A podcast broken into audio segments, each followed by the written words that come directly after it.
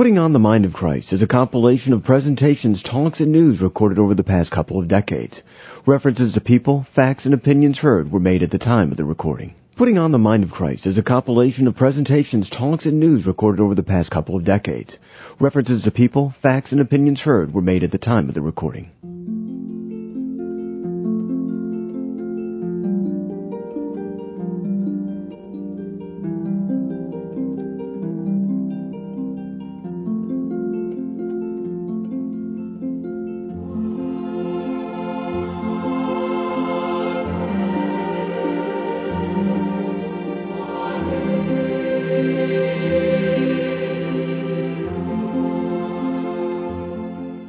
Welcome to Putting On the Mind of Christ. Each week at this time, we go into the Ave Maria CD archives and pull down a talk or two to see what our Lord might have to say to us. Many of these talks are recorded at area conferences. Most of the speakers are nationally known, but some may have been recorded by a brother or sister sitting in front of or behind you at Mass. Ave Maria Radio presents this program of God's Word to His people. This is Henry Root, your host and program producer for this very special edition of Putting On the Mind of Christ. The Diocese of Saginaw has not ordained a priest in over two decades, but on Friday, June 8th, Bishop Robert Carlson ordained two and opened a Eucharistic Congress with Archbishop Timothy Dolan as the keynote speaker that same evening. All of this was at the Diocesan Cathedral of Mary of the Assumption. The next morning, at the Assumption of Blessed Virgin Mary Church in Midland, he ordained five men transitional deacons. These men are scheduled to be ordained to the priesthood next December. That Saturday afternoon, as part of the Eucharistic Congress at St. Bridget of Ireland Church in Midland, there were adult and youth workshops and Eucharistic adoration. At 3.15 that afternoon, Bishop Carlson spoke to the crowd of both the youth and the adults, and then celebrated Mass at 4. A massive barbecue followed. That evening, popular Catholic musician Steve Angrisano performed a concert. To close the Congress, following the 10.30 a.m. Mass at St. Stanislaus Kostka Church in Bay City, worshippers took part in the Eucharistic procession to the 10 blocks to St. James Church. At points along the way, they stopped at altars to pray. On our program today, we'll hear the priestly ordination and Archbishop Dolan's keynote address. Stay with us. This is Putting on the Mind of Christ on Ave Maria Radio.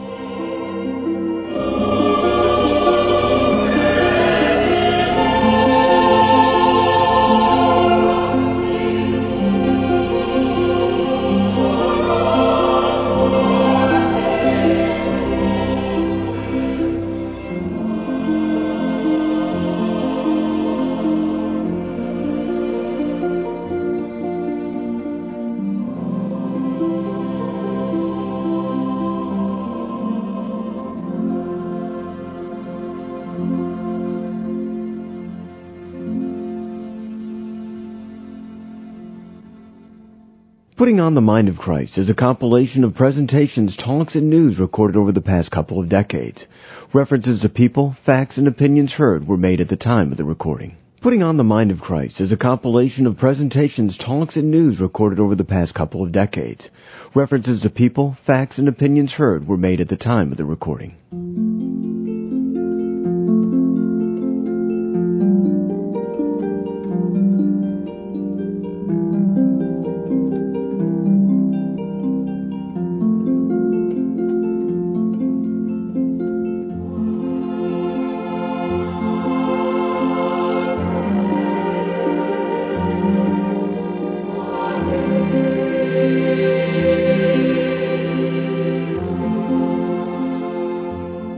Today on Putting on the Mind of Christ, we're featuring a rebroadcast of portions of the Diocese of Saginaw's Eucharistic Congress, which was held June 8th through the 10th, 2007.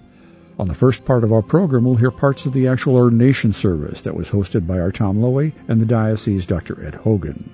His Excellency Robert Carlson, the Bishop of the Diocese of Saginaw, presided. After the break, we'll hear the keynote address of the Eucharistic Congress delivered by Archbishop Timothy Dolan of Milwaukee. It was a very hot Friday evening. The faithful filled St. Mary Cathedral to overflowing. There was a constant drone of large fans to move the humid air.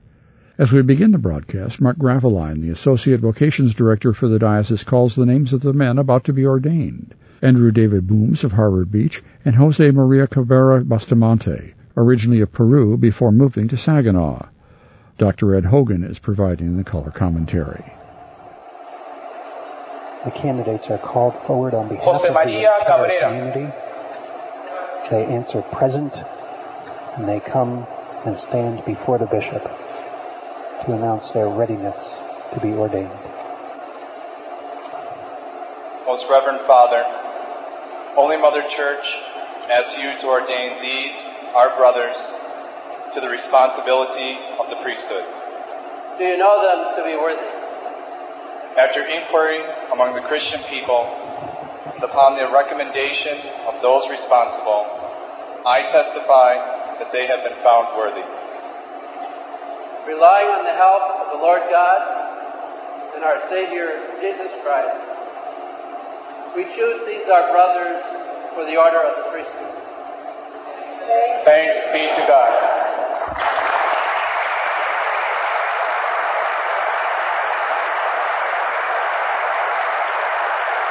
At this point, Tom, what you hear is the people giving their assent to the election of these men for ordination to the priesthood.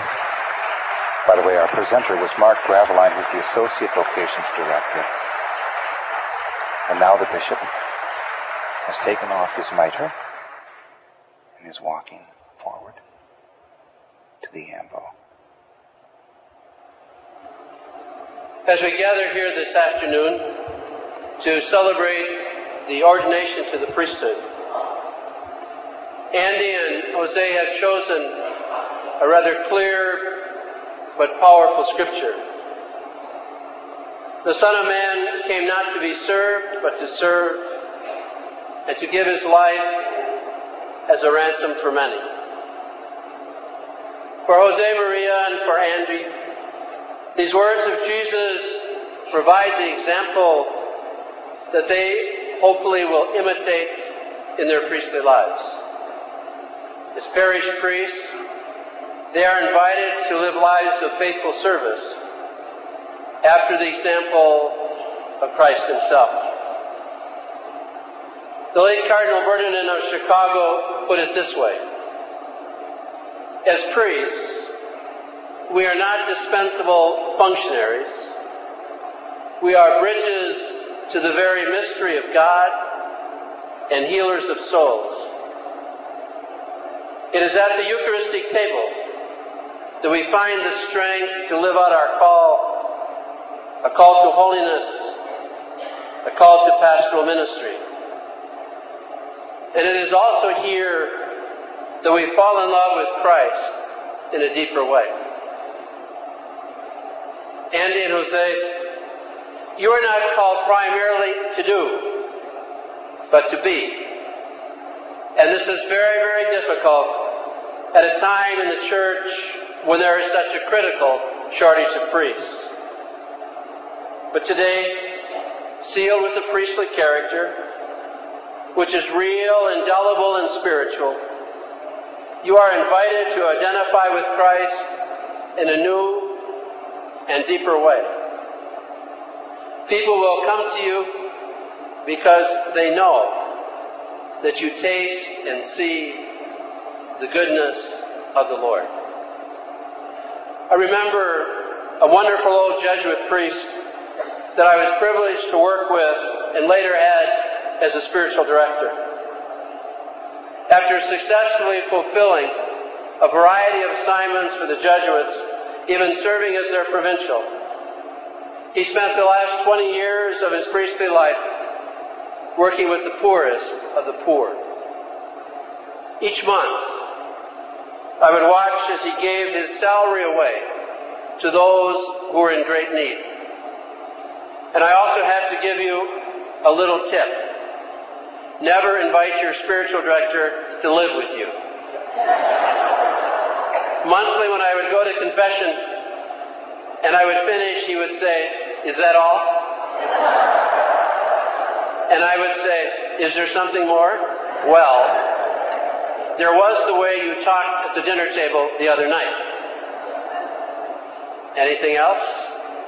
And there always seemed to be. But this was a man who, when he talked about the priesthood, put it this way I met a priest once. Rather interesting statement. But the point was that to be a priest is something that we work on for a lifetime. We never have it made. It's always something that we're in the process of becoming. And what he helped me to understand is that when they say, and they say it easily in theology class, that as priests we are in persona Christi capitis. What they're really saying is that you are invited by Almighty God to spend a lifetime developing a Christ likeness. And this is very challenging in a world so filled with itself. As parish priests, and fathers, you know this well, we are called to live among the people proclaiming the Word and celebrating the sacraments, especially the Eucharist, with all of our collaborators in ministry, creating community, and most especially to model Christ, the Good Shepherd. And yet we also know that the one who would be Good Shepherd is the one who would lay down his life for the sheep.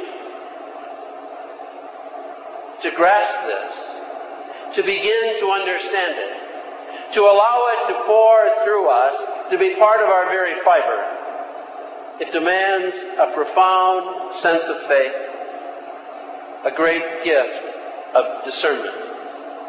For a shepherd, Jose and Andy, you will be called to imitate the very virtues and attitudes of Christ Himself. You will be invited to reflect Christ's love in the most challenging of circumstances. And you will be asked, not in word, but in observation, does he know the Lord? Does Jesus know him? Is he known? For it is that relationship with Jesus Christ that people are searching for, and they will look to you for it. The model itself of what we're called to be as priests demands that we resist any attempt to secularize the priesthood or to live a kind of watered down priestly identity. In the last few years, we have learned a painful lesson how quickly contemporary society abandons its priests, especially when they're given in to temptation. The priest today must be someone who, with the shepherd's care, in his prayer, and in his sacrifice as priest, like Christ, intercedes with God on behalf of the human family. Peter, the first apostle, in his letter in chapter 5 said, The shepherd must be totally dedicated to the flock and prepared to suffer in its defense. I must tell you, people will never come to you when it's convenient. The demands placed on you will simply pile up. But if you are a man of prayer, you will be able to receive them as they come, and like Christ the Good Shepherd, touch the hearts of the people that you serve. In practical terms, the late Pope John Paul II said, the only priest who will always prove necessary to the people is the priest who is conscious of the full meaning of his priesthood. The priest who believes profoundly. The one who professes his faith with courage. The one who prays fervently. The one who teaches with deep conviction. The one who serves and the one who puts into practice in his own life the program of the Beatitudes. The one who knows how to love disinterestedly, who is close to everyone, and especially to those most in need. As we look at the challenges that confront the church today, that confront the priesthood, that confront our local church, I would recommend to you as a motto the Gospel of Luke, chapter 18, verse 1. Pray continually and never lose heart. When you need support, turn to your brothers. When you need to be held up, turn to your community. When you need to be assisted, turn to all those who desire to minister with you in this local church. If you follow this model, you will have the time to meditate on the infinite goodness and the love of Christ, who has called each one of you by name, who tells you today and every day of your priestly lives, follow me, who helps you to understand that there's an accounting. Each one of us will be held to account for our service and for our zeal and for our fidelity, for accepting the scriptures which have shaped and formed your ordination mass. We are called to give an accounting of our service. We are called to be Christ's servants. In the wonderful document, the Pastoral Constitution on the Church in the Modern World, in paragraph 43 from the Second Vatican Council, it says this It does not escape the Church how great a distance lies between the message she offers and the human weakness of those whom the gospel is entrusted. Let me repeat that. It does not escape the church how great a distance lies between the message she offers and the human weakness of those whom the gospel is entrusted.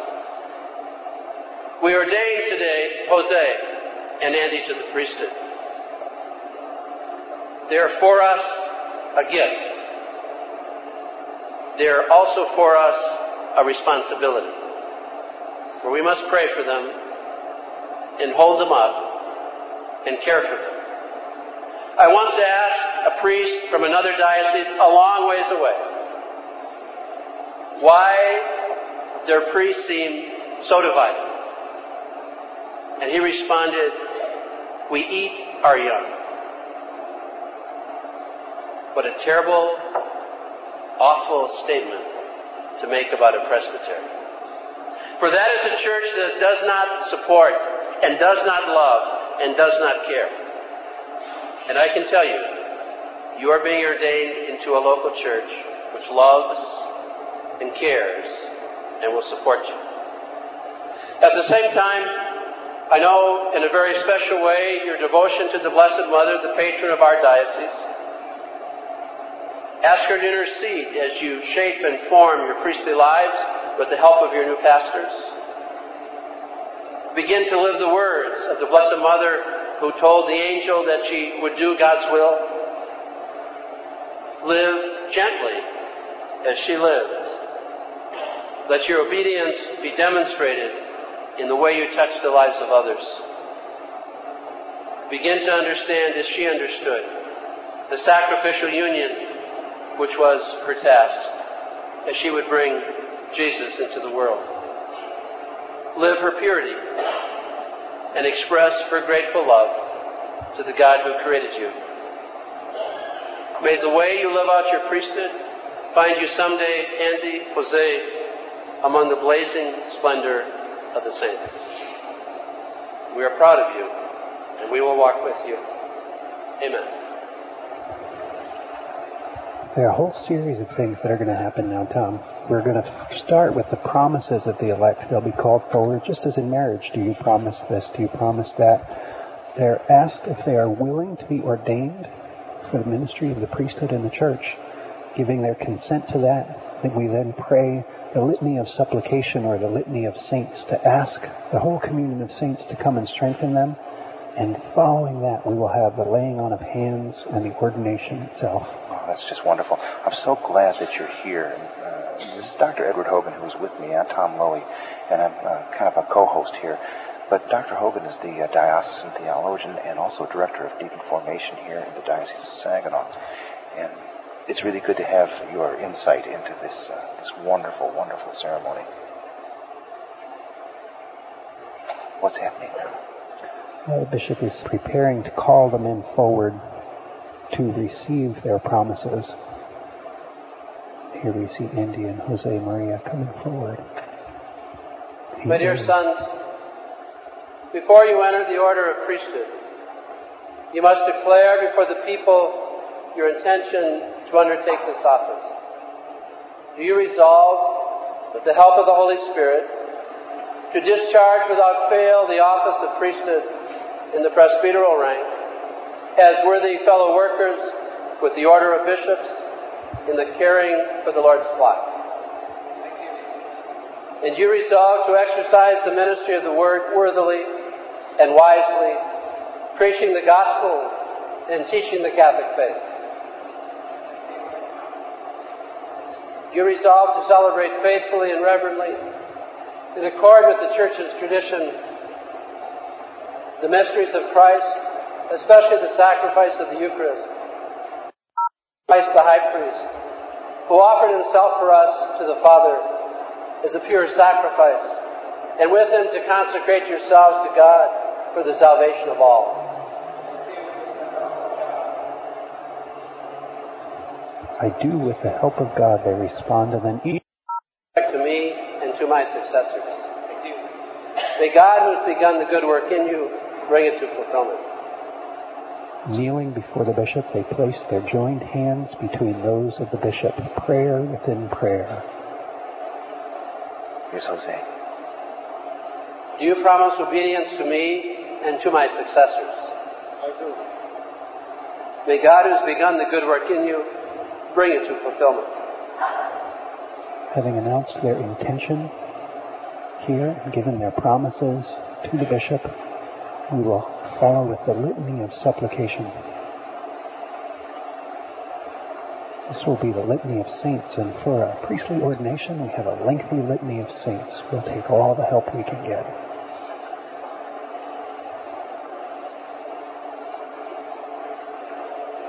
People are so patient here. It's, it's such a beautiful uh, day and an event. I should probably mention it's it's a warm day, very hot inside, and uh, it's, it's still. My dear people, Here we go. Let us pray that God, the all-powerful Father, will pour out abundantly the gifts of heaven on these his servants, whom he has chosen for the office of priest. Lord, have mercy. Christ,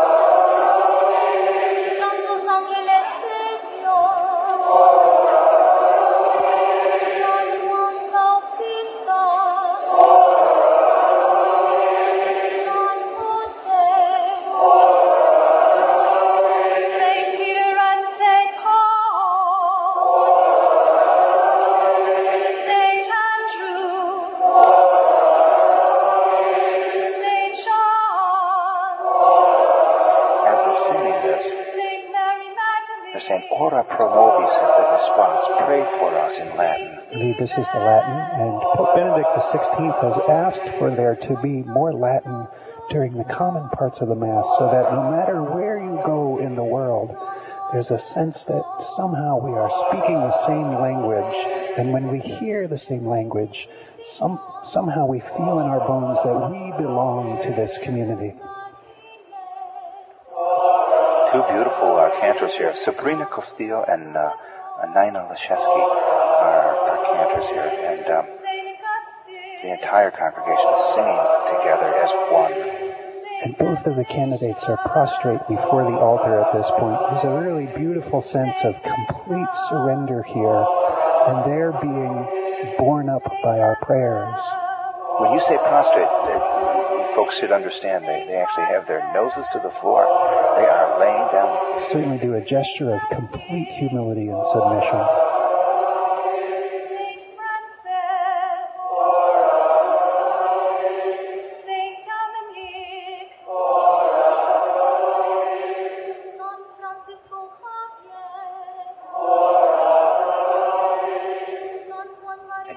Is a very long litany, isn't it? It's a long litany, but it's beautiful. It puts one in mind of the Cathedral of Our Lady of the Angels in Los Angeles, where the beautiful tapestries of the Communion of Saints sit on either side of the congregation.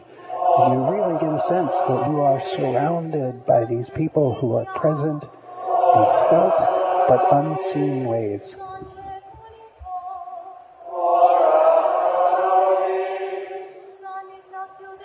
Wonders what goes on in the minds of these two young men who are going to become priests who are laying here on the floor as the uh, congregation and the saints are uh, praying for their uh, for their priesthood, that they may be true men of God. You know, as, as Bishop Carlson said, a work of a lifetime and a process of becoming. I thought that was very lovely. Terrific. Archbishop Dolan will be here tonight, and he recently recounted the story of going up to a pulpit which which had an inscription on it which said simply, "Sir, we wish to see the Lord." And this is what we're asking of these men. We wish to see the Lord in them. Uh, the other thing that uh, Bishop Carlson said in his homily, he said that people will come to you. He was talking to Andy and Jose. He says, uh, and they, they will they will come to him because uh, they know that they taste and see the goodness of the Lord. I remember a friend of mine as a priest, and during his seminary days, he said the thing that was most terrifying to him was to imagine himself being a priest who didn't know the Lord.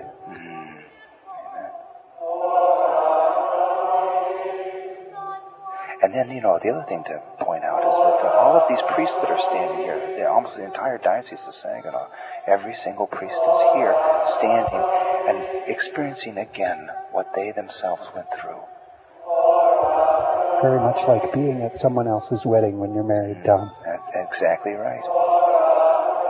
Also, the uh, the transitional deacons, the, the men who will be ordained tomorrow, um, are experiencing for the first time what will happen to them by the grace of God next year. That's right. And as they draw closer to it and closer to their own entry into holy orders with the diaconate tomorrow, there's no doubt a sense of anxiety and exhilaration coming over these men.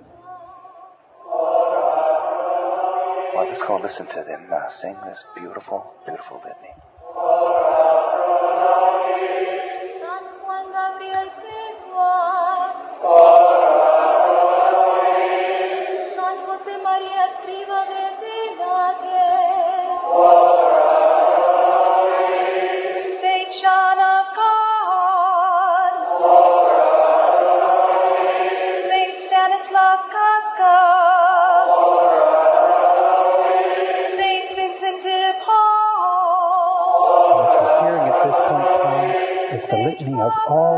Saints, all of the patron saints of the Diocese of Saginaw. Ah, I thought I'd noticed something. That, yes, that's right, St. Stanislaus Kostka. I, I heard all the, the uh, that's right.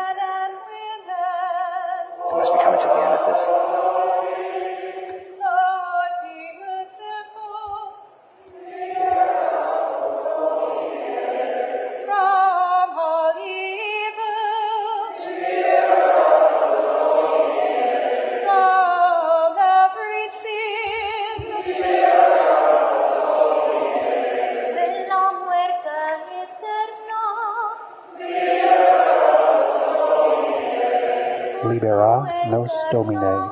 We pray for the Lord to free us from every impediment which prevents us from coming to Him.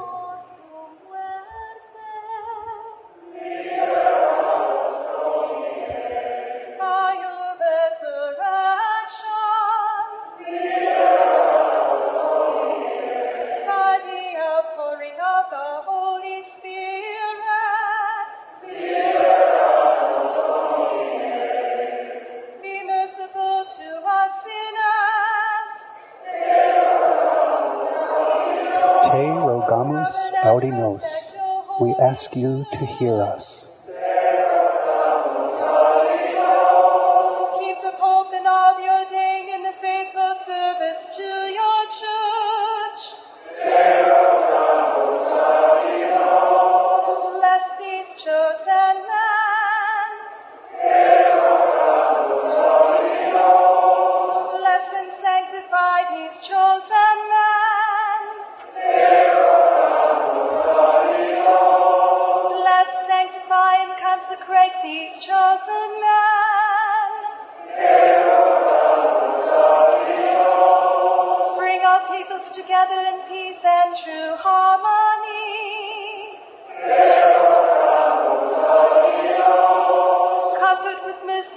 Troubled and the afflicted.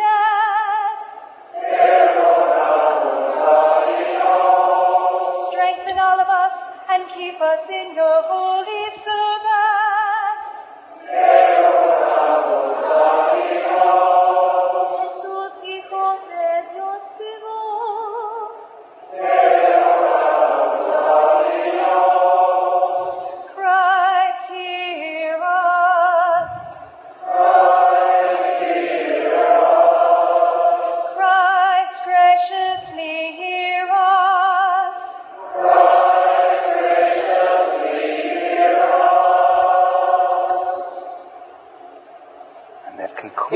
Beseech you, Lord our God, and pour out on these servants of yours the blessing of the Holy Spirit and the power of priestly grace, that those whom in the sight of your mercy we offer to be consecrated may be surrounded by your rich and unfailing gifts. We ask this through Christ our Lord. The candidates have expressed their readiness and willingness to accept the call to the priesthood. They now prepare to receive the strength of the Holy Spirit as the bishop and the priests silently impose hands upon them. So every priest then is going to go and lay hands upon these men. Every priest is invited to come forward and lay hands. It's an extraordinary experience. The men are now being vested before the laying on of hands. And for those who may not know what that means, can you explain that a little bit? Uh, you'll notice that the other priests are wearing the different priestly vestments, and up to this point, Jose, Maria, and Andy have not been wearing those priestly vestments. Now, as they prepare to receive the laying on of hands and the ordination itself, they will put on those priestly vestments as a preparation. The vesting ministers are coming forward now. And what's happening here is really, it's that same sense of epiclesis as bread and wine are transformed into the body and blood of Christ by the, the laying on of hands of the priest. These men are being transformed so that they can be visibly the presence of Christ, the head of the body, which is the church. You can see by the turnout of the priests that it's something they very much want to be a part of as they welcome these men into their brotherhood. And it's something that you said, Tom, about apostolic succession. If we look at the catechism and ask, what does holy orders mean? The first thing it says is that holy orders is the sacrament through which the mission entrusted by Christ to his apostles continues to be exercised in the church until the end of time. And that's why this ancient rite is crucial here. It has gone back to the apostles and is entrusted through the apostles to the church through all time so that Christ himself can be present in every time and place. I notice that some of the priests take longer time uh, than others as they lay their hands upon the heads of these uh, young men who are to be priests in just a moment. The entire sanctuary is filled with priests right now. They stand on the steps in front of the altar. It's a beautiful thing to follow the litany of saints with the laying on of hands and the gathering of these priests as a visible body. You know what I'm struck with is the silence of the uh, congregation. Not even a cough. Everybody is so attentive to what's going on. And this is, like I said, a very hot and still day, and yet uh, the, the silence is just amazing. These two men, Father Andrew Booms and Father Jose Maria Cabrera, kneeling down as their fellow brother priests lay their hands upon them in this ancient, ancient rite. It's a tremendous sense of reverence and awe before the mystery that's taking place right in front of these people's eyes here, Tom. One of the fellows who will be ordained to the diaconate tomorrow said, As a kid at Mass with my family, I remember seeing the priest knowing that he was united to Christ in a totally different way than we were. And the people are watching that happen right in front of them. These men being conformed to Christ in an entirely new way. The line just keeps going and going. One priest after another after another. Now, how many priests uh, are there? Do you know in the in the diocese of Saginaw? Do you have a, a can you make a guess on that? I don't need to make a guess, Tom. There used to be 57, and now, right in our midst, there are 59. Again, let's bring up a little information about Father Andrew Booms and Father Jose Maria Cabrera. Father Andrew is 29, and he hails from Harbor Beach, Michigan, up in the thumb.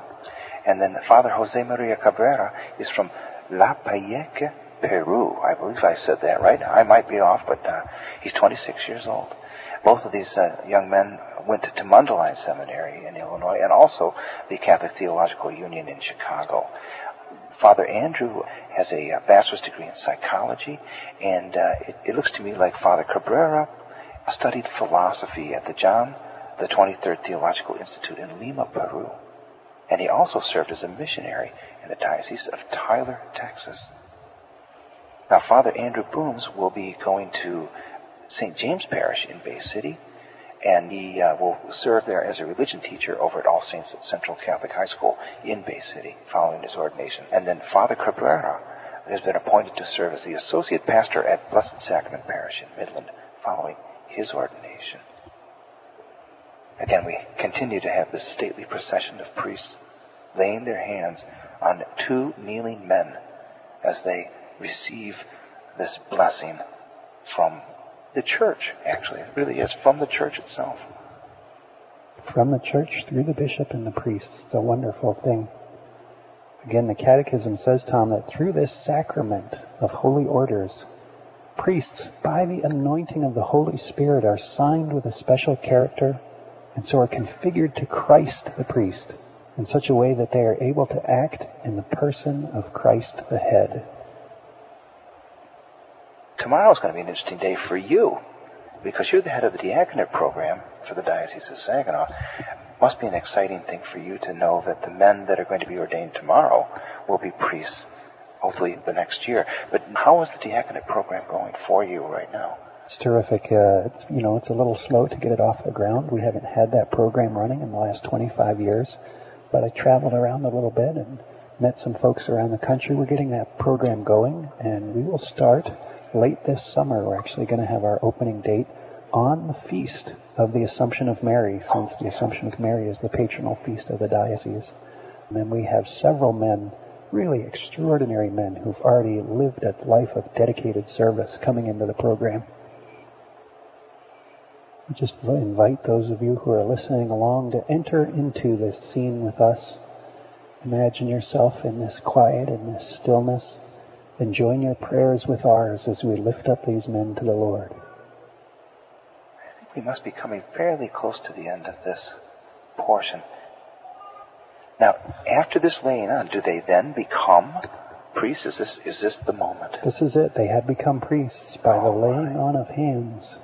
That's when it happens. Just as at the Mass, by the, the invocation of the Holy Spirit, the bread and wine become the body and blood of Christ. And we'll have that as well today because there's two sacraments occurring. That's right. Yeah. It's really an extraordinary thing. Draw near, O Lord, Holy Father, Bishop Almighty Carlson. and eternal God, author of human dignity.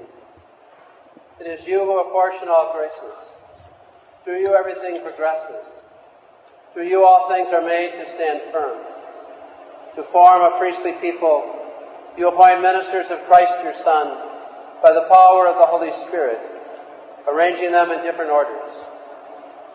Already in the earlier covenant, offices arose established through mystical rites.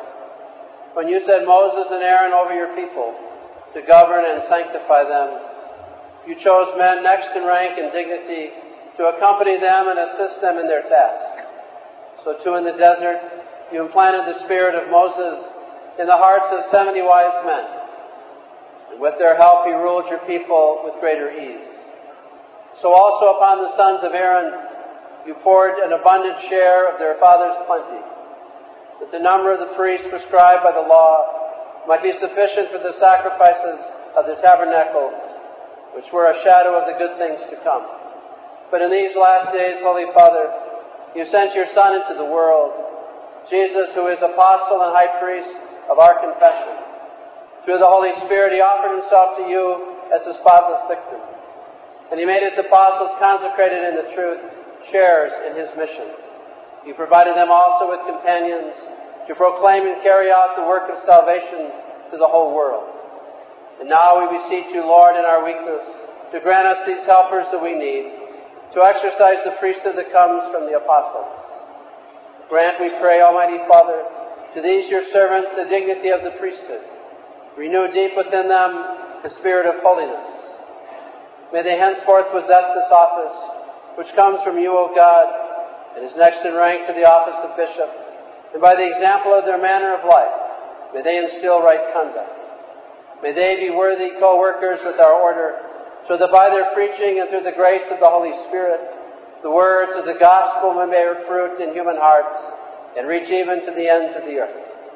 Together with us, may they be faithful stewards of your mysteries, so that your people may be renewed in the waters of rebirth and nourished from your altar, so that sinners may be reconciled and the sick raised up. May they be joined with us, Lord, in imploring your mercy for the people entrusted to their care and for all the world.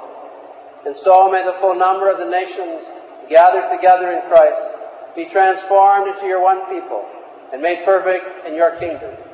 To our Lord Jesus Christ, your Son, who lives and reigns with you in the unity of the Holy Spirit, God forever and ever. After the acclamation now, we will have the anointing of hands with the Holy Chrism. The symbolism in this, can you explain that to me a little bit? Well, really, the anointing goes back to the Old Testament when they would anoint kings. Um, and the Holy Spirit, it would say over and over, and then the Spirit rushed upon David, and then the Spirit rushed upon Solomon after the anointing. And it's really that the priest's hands are called to do so much. So besides receiving the laying on of hands, they in turn will give blessings through these hands. And so these hands are anointed with the chrism, the special symbol of the Holy Spirit, so that they can bestow a blessing. We have Father Andrew Bloom, Boom rather, who just kneeled down in front of uh, the bishop, and this is uh, the The anointing Lord of his Jesus hands. Christ, whom the Father anointed with the Holy Spirit and in power, may He guard and preserve you, that you may sanctify the Christian people and offer sacrifice to God. And now we have Father Jose Maria Cabrera, who kneels down in front of Bishop Robert J. Carlson and The Lord Jesus. Christ, whom the Father anointed with the Holy Spirit and power, guard and preserve you, that you may sanctify the Christian people and offer sacrifice to God. This next uh, event that occurs within this liturgy is very interesting to me. The handing over of bread and wine. Yes, in a diaconal ordination, what you'd have at this point is the handing over of the book of Gospels, and the bishop would say, Receive the book of Gospels, believe what you read, teach what you believe, and practice what you teach. But the prayer for the priestly ordination is this. They receive the bread and wine, and the bishop says to them, Receive the oblation of the holy people to be offered to God. Understand what you do. Certainly a lifetime could be spent on that. Imitate what you celebrate. As the bread and wine are blessed, broken, and poured out, so these men's lives will be blessed and broken and poured out for the people that they serve. And lastly, conform your life to the mystery of the Lord's cross.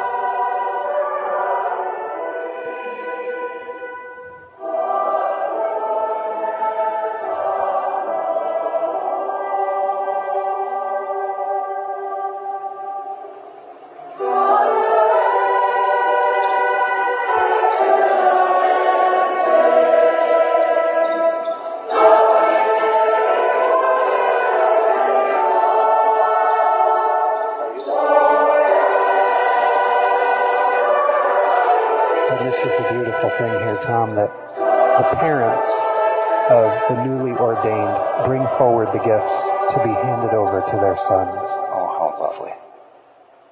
Receive the oblation of the holy people to be offered to God. Understand what you do. Imitate what you celebrate.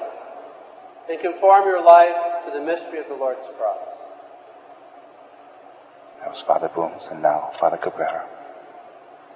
Receive the oblation of the holy people to be offered to God.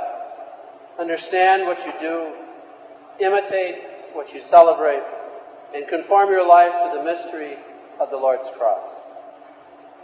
We really see the connection of the mystery of the cross and the mystery of the Eucharist there. Now, this is interesting. Is this what the, the fraternal kiss? Is that what this is? Indeed.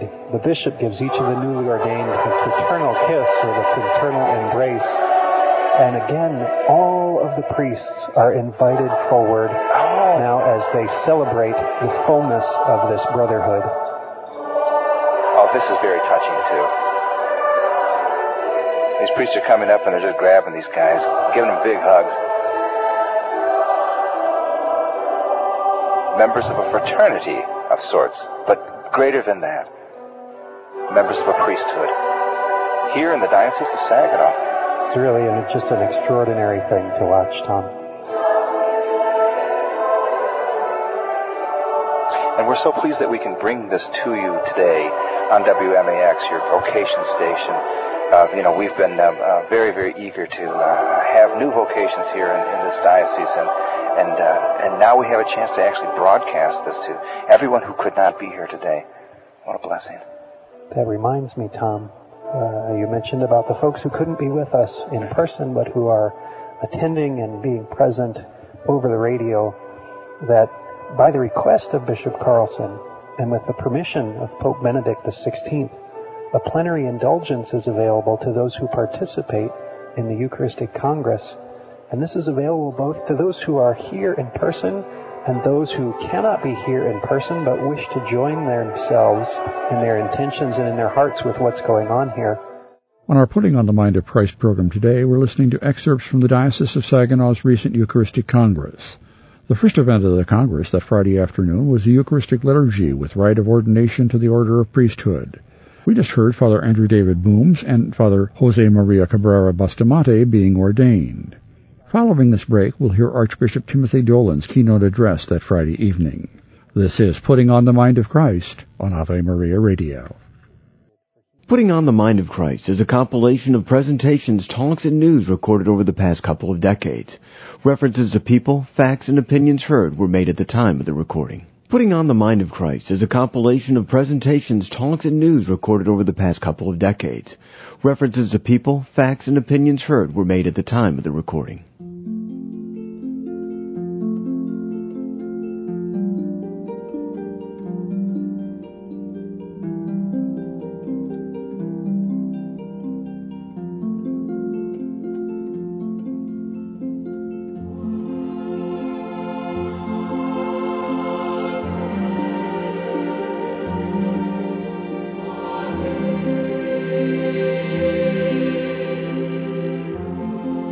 Putting on the Mind of Christ program today, we're listening to portions of the Diocese of Saginaw's recent Eucharistic Congress, which was held last June 8th through 10th.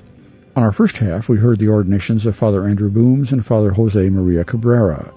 These were the first ordinations in the diocese in over 20 years. The next day, Bishop Carlson ordained five men to the transitional diaconate. They're scheduled to be ordained to the priesthood next December. For the remainder of our program, we now listen to the keynote address of the Congress by Archbishop Timothy M. Dolan. He was installed as Milwaukee's 10th Archbishop on August 28, 2002, after serving as auxiliary bishop in St. Louis. His title was The Eucharist. He died for us, He feeds us, He remains with us. To introduce Archbishop Dolan, here is Bishop Robert J. Carlson. This evening, it's my privilege to introduce Archbishop Timothy Dolan, the Archbishop of Milwaukee. Archbishop Dolan is from the Archdiocese of St. Louis, served as rector of the North American College in Rome, and taught at the Dominican University there, church history. Archbishop Dolan, with your work as the rector of the North American College, you uh, followed one of the great men of Saginaw, Cardinal Hickey. We welcome you to the diocese and we look forward as you help us reflect on the gift of the Eucharist. I am the living bread which has come down from heaven. Anyone who eats this bread will live forever. The bread I shall give is my own flesh for the life of the world. From the mouth of the Master himself, our gospel passage for this evening's liturgy of the Word from the sixth chapter of John the Evangelist. O sacrament most holy, O sacrament divine, all praise and all thanksgiving be every moment thine. Bishop Carlson, my brother priests and deacons, consecrated women and men religious, seminarians and novices, our lay pastoral leaders, and brothers and sisters all in Christ Jesus from this wonderful diocese of Saginaw. It is indeed a joy and an honor to be with you for this Eucharistic Congress, and I thank you very much for the privilege I want you to know I, I accepted your very gracious invitation, yes, because I savor the chance, any chance, to be with God's people in prayer before the Holy Eucharist. I accepted your gracious invitation, yes, because I, I relish any opportunity to speak about our faith in the Holy Eucharist. And I want you to know as well that I accepted your gracious invitation because of the admiration the affection and the appreciation that I have for your bishop, who I am proud to call a friend and a model and an inspiration to me. So it is an honor and a joy for me to be with you this evening with the diocesan family of Saginaw. How appropriate, is it not, that we would assemble on this weekend of the feast of Corpus Christi, the body and blood of Christ.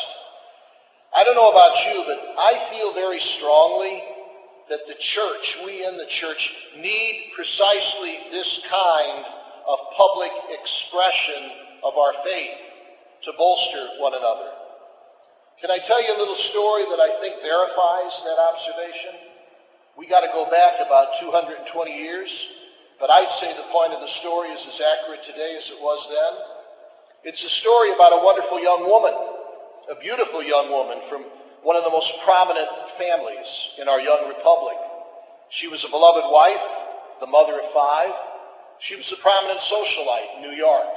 Her husband, William, was a very successful businessman in shipping. And this woman and her husband, William, left their five children in New York under the competent care of family, and they took a dream cruise to Livorno, Italy. William had some business, but they were going to combine some business and pleasure. They were going to take a cruise to Livorno, Italy, and stay with an Italian family in Livorno by the name of the Filicchis, to whom William had grown very close through his shipping business. And while on that cruise, what was supposed to be a dream, I'm afraid turned into a nightmare, and William came down with tuberculosis. And William, her husband, died on the voyage. When the cruise finally, when the ship finally arrived in Livorno, of course, she couldn't go home immediately. She had to tend to his burial, and they were under quarantine for a while. So she enjoyed the hospitality of this Italian family, the Filicchis, to whom her husband had been so close. Now, this woman was of a deep Episcopalian faith, but she stayed with the Filicchis for about two months, and she grew to be so moved precisely by their devotion to the Eucharist. She would accompany them every morning to their village parish, and she would watch as they would pray intently at the liturgy. She'd see how reverently they would receive Holy Communion and how profound was their thanksgiving afterwards. In the cool of the evening, when they, as all Italians do, would make their passeggiata, their evening stroll after cena, she'd watch as they stopped at the same parish church for a visit to the Blessed Sacrament. And day in, day out, she began to experience a hunger for this Eucharist. She began to pray about it. And she began to ask for the gift of faith that she might see in that sacrament what that wonderful Italian family did. And finally, it was the feast of Corpus Christi. And she went with the Filicchis to the square where the parish pastor was carrying the Blessed Sacrament in a monstrance in procession.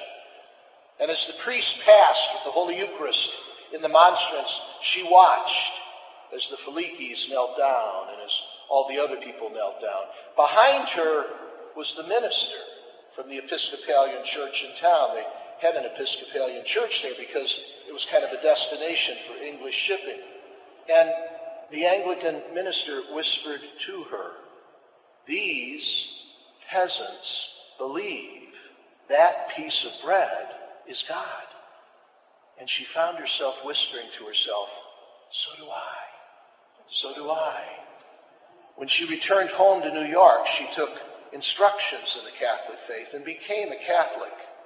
On September 14, 1975, when I was a seminarian in Rome, I was able to attend her canonization by Pope Paul VI in St. Peter's Square as he declared her, this woman, moved by the faith of that family in the Eucharist, our first native born American saint, Elizabeth Ann Bayley Seton.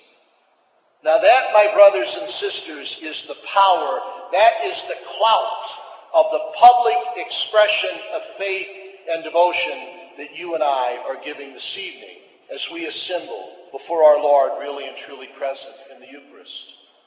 What I would propose to do with you this evening, for the minutes that are at my disposal, is to speak about the mystery of this Eucharist from three different vantage points, all right? What I'd like to do is speak about the Eucharist as a sacrifice, the Eucharist as a meal, and the Eucharist as presence.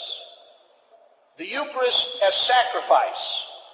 The Son of God offered himself on the cross to God the Father in an infinite sacrifice of praise, petition, and atonement. And that sacrifice still goes on at the Eucharist. The Eucharist is a meal. He feeds our soul with the living bread at every single Eucharist. And the Eucharist is presence, as He, the Son of God, is really and truly present, body, blood, soul, and divinity in the Holy Eucharist. The Eucharist is sacrifice. We unite with Him in the Eucharist, the eternal offering to God the Father. The Eucharist is a meal. We dine with Him at every liturgy. The Eucharist is presence. We visit with Him. We keep Him company before the Blessed Sacrament. The Eucharist is sacrifice. We think of that first Good Friday on Calvary. The Eucharist is meal. We think of that first Holy Thursday at the Last Supper. The Eucharist is presence. We think, for instance, of the road to Emmaus when he kept company with his disciples and as they recognized his risen presence in the breaking of the bread.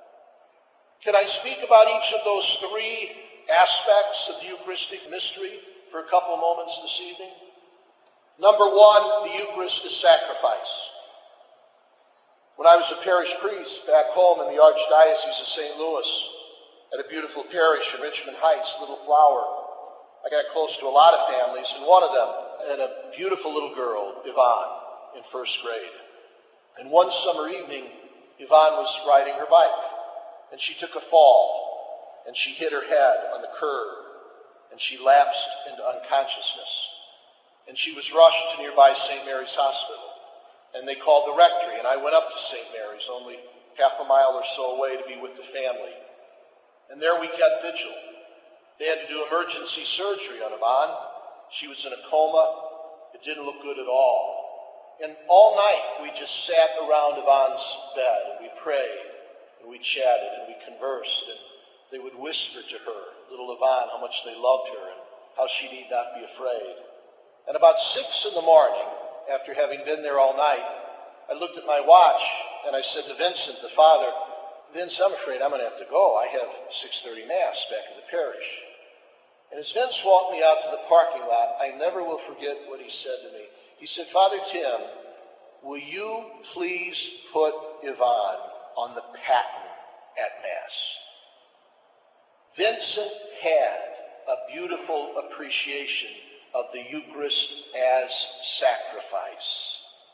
You see, my brothers and sisters, at every Mass, we can unite all our anxieties, all our worries, all our fears, all our problems, all our difficulties, and yes, all our joys and thanksgiving. We can unite those to the infinite eternal sacrifice of God the Son to God the Father on the cross of Calvary. And He will bring them to the Father for us. That's the sacrifice of the Mass. Listen to the teaching of the Second Vatican Council, the decree on the sacred liturgy. Our Savior instituted the Eucharistic sacrifice to perpetuate the sacrifice of the cross for all time, to entrust to his beloved spouse his church, the memorial of his very death and resurrection. Or listen to the teaching of the Catechism of the Catholic Church. The Eucharist is the memorial of Christ's Passover, the making present and the sacramental offering of his unique sacrifice. When the church celebrates the Eucharist, she commemorates Christ's Passover and it is made present again. The sacrifice Christ offered once and for all on the cross remains ever present in the Eucharist. Pope Benedict XVI, in his recent apostolic exhortation, Sacramentum Caritatis, on the Eucharist, reminds us, very important here, listen, that the Eucharist is the work of Christ for us, not our work for Him.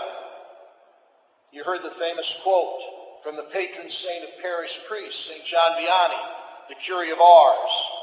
He says, All the good works in the world are not equal to one sacrifice of the Mass, because they are our work.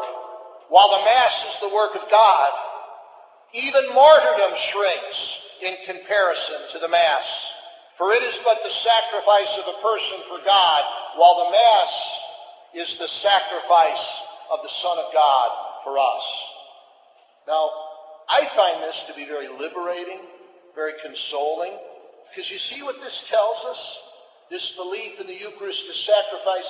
This tells us, my friends in Christ, that the efficacy of the Mass does not depend on us.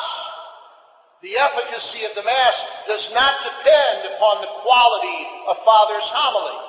Thanks be to God. All right?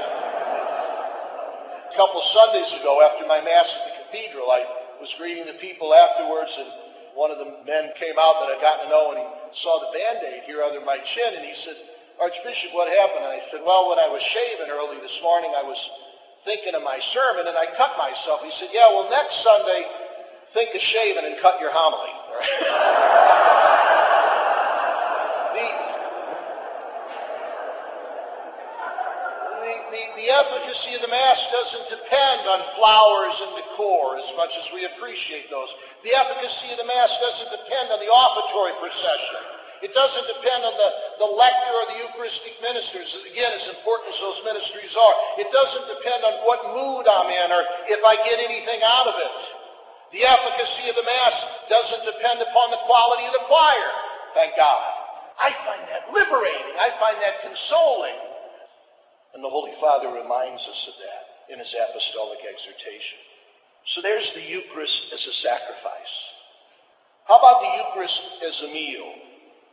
Earlier this week, I was in Washington, D.C. for the meeting of the uh, board of the Catholic University of America. And as part of the board meeting, a young priest was invited to address the board. This young priest had come to the United States about six years ago from China. And he achieved his doctorate at the Catholic University of America. An extraordinarily bright young man. So, of course, they brought him in to express appreciation to the board as kind of to show off the great work that the university is doing. Well, we were so moved by what he told us, the benefits he had derived from his years of study at the Catholic University. And as he concluded, one of the bishops, one of the other bishops on the board said, Father Raphael, I forget his last name, it was all X's and Z's. Uh, just call him Father Raphael. He said, Father Raphael, now what will you do when you go back to China? And he said, I don't exactly know. He said, I could be arrested when I get off the airplane. He said, I really don't have an assignment because my bishop was apprehended three months ago, and nobody knows where he is. And I don't exactly know where I'll live. And the bishop again said, Well, what will you do?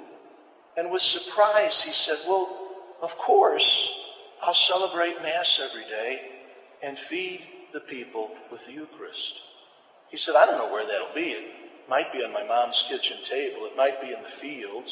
Maybe it'll be in the little parish church that we have if the authorities are leaving us alone. But he said, That's what I'll do. I'll celebrate Mass every day and I'll feed the people with the Eucharist. The Eucharist is food. The Eucharist is a meal. Would you think about this? Jesus Christ, the only begotten Son of God, was born where? In Bethlehem, which means house of bread. He was born in the house of bread because he was destined to be bread for the world. The newborn Savior of the world was placed where? In a manger, which means a feed box, because he is destined to be food for the soul. Jesus reveals the doctrine of the Eucharist when? After he multiplied bread and fish to feed the people. And Jesus instituted the Eucharist where? At a supper, which would be his last on the night before he died. That's kind of a sledgehammer way of Jesus telling us that the Eucharist is food, bread for the soul. The Eucharist is a meal. I've always been very moved by a story I must have heard a decade or so ago about another Chinese confessor of the faith, Father Dominic Tang. I don't know if you ever heard of that. Part of the story is that he was in solitary confinement for seven years. Now you think of that, in a jail cell for seven years. And at the end of the seven years, now his sentence wasn't over, but at the end of seven years, his captives came to him and said, You've been kind of a model prisoner. We're going to let you out for a couple hours. And what do you want? What do you want? He could have requested a special meal, I suppose. He could have requested a hot shower. Maybe he could have asked for a change of clothes. Maybe he could have asked to see a visitor or to write home. Maybe he could have requested a particular book. And Father Tang simply said, I would like to receive Holy Communion. I'd like to receive Holy Communion. The power of the food of the Eucharist. Pope St. Pius X said it well. This side of paradise, the most effective way to be in union with Christ is by worthily receiving Him in Holy Communion. The Eucharist is a meal. And finally, my friends in Christ, the Eucharist as presence. When I was rector of the North American College in Rome, one of the apostolic works in which our seminarians were involved were serving as guides for pilgrims who would come to the eternal city. And they would want to make this a spiritual and a catechetical endeavor. And one of the things that they most enjoyed doing was, would be to give tours of St. Peter's Basilica. And they would make sure to make this very catechetical. And one of the men shared with me once a story. He was giving a tour of St. Peter's Basilica to a group of Japanese tourists. Now he said, these tourists knew nothing about Christianity. They knew nothing about Catholicism. For them, the very person of Jesus was about as alien to them as Buddha would be to us, see? So he said, during my tour of St. Peter's Basilica, I kind of concentrated on the art and the culture and the history and the sculpture. And I pointed out all the magnificent pieces of art that are world renowned. And he said, But I wrapped it up the way I always do. We came to the conclusion of our tour of St. Peter's at the Blessed Sacrament Chapel. And he said, as I do with any group, I kind of gave them a little 30 second catechesis on the real presence. And then I said, It's been nice being with you. He said, Most of the time, when I have a Christian group, I would have said, You might want to go now and pray in the presence of the Eucharist. But with this group, I simply tried to explain it, and I bade them farewell. And he said, one of the Japanese tourists remained. And he said, Excuse me, young man, did I understand you to say to us that your faith tells you that that piece of bread in that beautiful gold receptacle on that altar is really divine, is the divine presence? And the seminarian said, You understood me exactly. And he said, The Japanese tourist just looked at the monstrance and looked at him, and he said, Well, then that is the greatest work of art in this entire basilica. The Eucharist as presence. Would you rehearse with me the words that Jesus uses when he invites us to discipleship? What kind of words does Jesus use in that invitation? Does the Master say, Work with me, strategize with me, plan with me, build with me, act with me, exercise with me? No, thank God. Uh, none of those action words. No, what kind of words does Jesus use when he invites us to discipleship? Stay with me. Remain with me. Be with me. Watch with me. Keep awake with me. Live with me. Those are all sort of being words. Those are all sort of presence words. And I propose to you this evening that one of the most poignant and effective ways we do that is when we gather in front of His Eucharistic presence. This is where we simply are with the Lord, where we stay with Him, where we watch with Him, where we live with Him, where we remain with Him. One of my favorite 9 11 stories, we all have them. One of mine, I was auxiliary bishop in St. Louis at the time, and I was coming home after a terribly long and difficult day, as we, we all had. Talk about an anxious day. And when I came into the parish where I was living, Our Lady of Sorrows in South St. Louis, I was amazed to see the parking lot filled. Now, we had at that parish in the former convent chapel was a chapel of perpetual Eucharistic adoration. And the parish had a great habit of always having people there. But boy, this night the parking lot was jammed, and there was literally a line of people waiting to get into that chapel. So I joined the line. And the woman in front of me, a young mother whom I recognized immediately, she said, You know, Bishop, I figured, look, I can either stay at home and look at CNN, like I've been doing for about 12 hours, or I could come up here and look at him. She had a profound sense of his presence in the Eucharist, simply to look at him, to be with him, to remain with him really and truly present in the Holy Eucharist. Little Catholic trivia here. You know where the Feast of Corpus Christi began. It began in the beautiful Italian town of Orvieto. If you ever get to Italy, you must go to Orvieto. It's about an hour and ten minutes north of Rome. Beautiful, beautiful cathedral. The wine and the pasta ain't bad either, all right?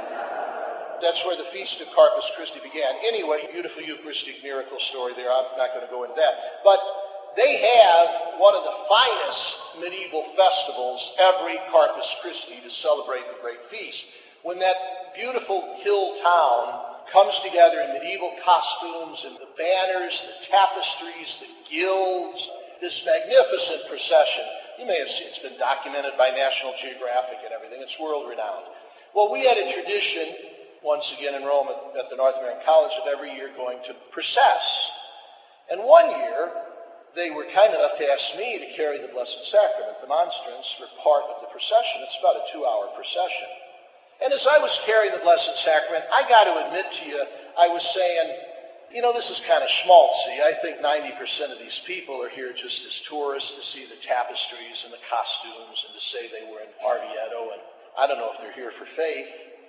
And as I rounded a corner, I caught sight of this beautiful young Italian family. And there was the Italian father holding his two or three year old son. And I saw the father as I'm walking by with the Blessed Sacrament. The father whispers into his son's ear as he points to the Holy Eucharist. He whispers to his son's ear, Ecco Jesu. There is Jesus. I thought to myself, this kid could go to Catholic grade school, Catholic high school, Catholic university, Catholic graduate work, and no lesson in the faith is going to be more powerful than the one he just got from his dad. Ecco Jesu. There is Jesus. A profound sense of the Eucharist as presence. Sacrifice, meal, and presence. Enough said. As Thomas Aquinas said, words fail us when we're trying to describe the mystery of the Eucharist. Lord knows I've made a try, all right? we got in the Archdiocese of Milwaukee, we've had a mission in the Dominican Republic for a quarter century. I went down in October to celebrate the quarter century of wonderful service by our priests to our sister parish. 50,000 souls in one parish. Very poor area. 18 mission stations throughout this chunk of the Dominican Republic, this terribly oppressed and impoverished area. And in my week there, we went to all of them. And I'm so proud of the great work that our priests, our sisters, our lead people have done over the past quarter century. But as we would wheel that dusty truck into village after village after village, when the people would come to greet me and the two priests, they wouldn't say, Father, are we going to have more irrigation channels? Although our priests and our sisters and our lay people have been responsible for wonderful irrigation. They didn't say, Father, are we going to have the child nutrition clinic in our village? Although, do they ever need it? And have our people done it magnificently? They didn't say, Father, when can we get more of the latrines that you keep bringing to the villages that we need so badly for sanitation, as grateful as they are for them? Village after village after village, as we get out of the smoking truck, they would say, Father, are we going to have Mass? O sacrament most holy, O sacrament divine, all praise and all thanksgiving be every moment thine. We had a very special edition of Putting on the Mind of Christ this week. Our sister station in Saginaw, Michigan broadcast live most of the events of the Eucharistic Congress the diocese held this last June 8th through the 10th. We listened to portions of this wonderful event, including the ordinations of Father Andrew David Booms and Father Jose Maria Cabrera Bustamante. We also heard Archbishop Timothy M. Dolan's keynote address of the Congress. I'd like to thank Archbishop Dolan, Bishop Robert Carlson, the pastors of the various parishes involved, theologian Dr. Ed Hogan, and Communications Director Matt Treadwell for their cooperation in the production of the live remote broadcasts and of our program today.